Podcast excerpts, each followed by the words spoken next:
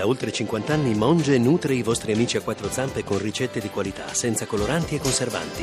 Monge, la famiglia italiana del pet food. Accadde domani. Viaggio nella storia. 25 giugno 2009. Muore Michael Jackson. Quando ieri pomeriggio a Times Square, su uno dei grandi schermi della piazza di New York, è apparsa all'improvviso la notizia della morte di Michael Jackson, i passanti, di solito distratti, hanno cominciato a guardare e a piangere.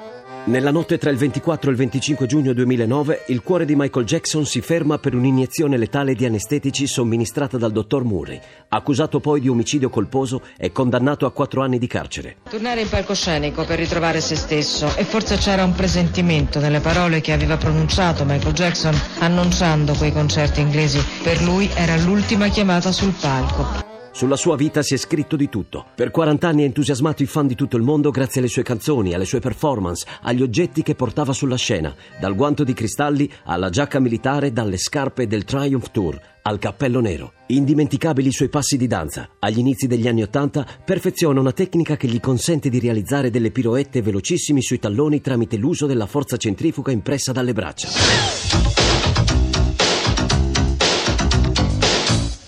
Sua vita privata è apparsa come una sfilza di comportamenti eccentrici. Dal colore della pelle nera per l'intera durata della sua giovinezza, che inizia a schiarirsi di anno in anno, secondo il cantante a causa di una grave forma di vitiligine, alle accuse di pedofilia che lo hanno devastato. Da quella caduta non si è più ripreso. Quando dici letto, tu pensi subito al sesso, ma qui il sesso non c'entra niente.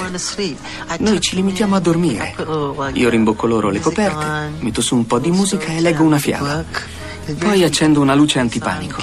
Al mattino preparo la colazione con latte caldo e biscotti. È tutto così dolce. Dovrebbero fare tutti così nel mondo. La crisi economica che ne segue lo costringe nel 2008 a vendere l'amata tenuta di Neverland e i suoi oggetti. L'eredità di Jackson, che si aggira in un miliardo di dollari con 500 milioni di debiti, viene divisa tra la madre Catherine, i tre figli e alcune associazioni benefiche. Niente al padre, che come testimoniato dallo stesso Jackson abusò di lui quando era piccolo. A domani da Daniele Monachella. In redazione Laura Nerozzi, le ricerche sono di Mimmi Micocci, alla parte tecnica Gabriele Cagliazzo, la regia è di Ludovico Suppa. Il podcast e lo streaming sono su radio1.rai.it.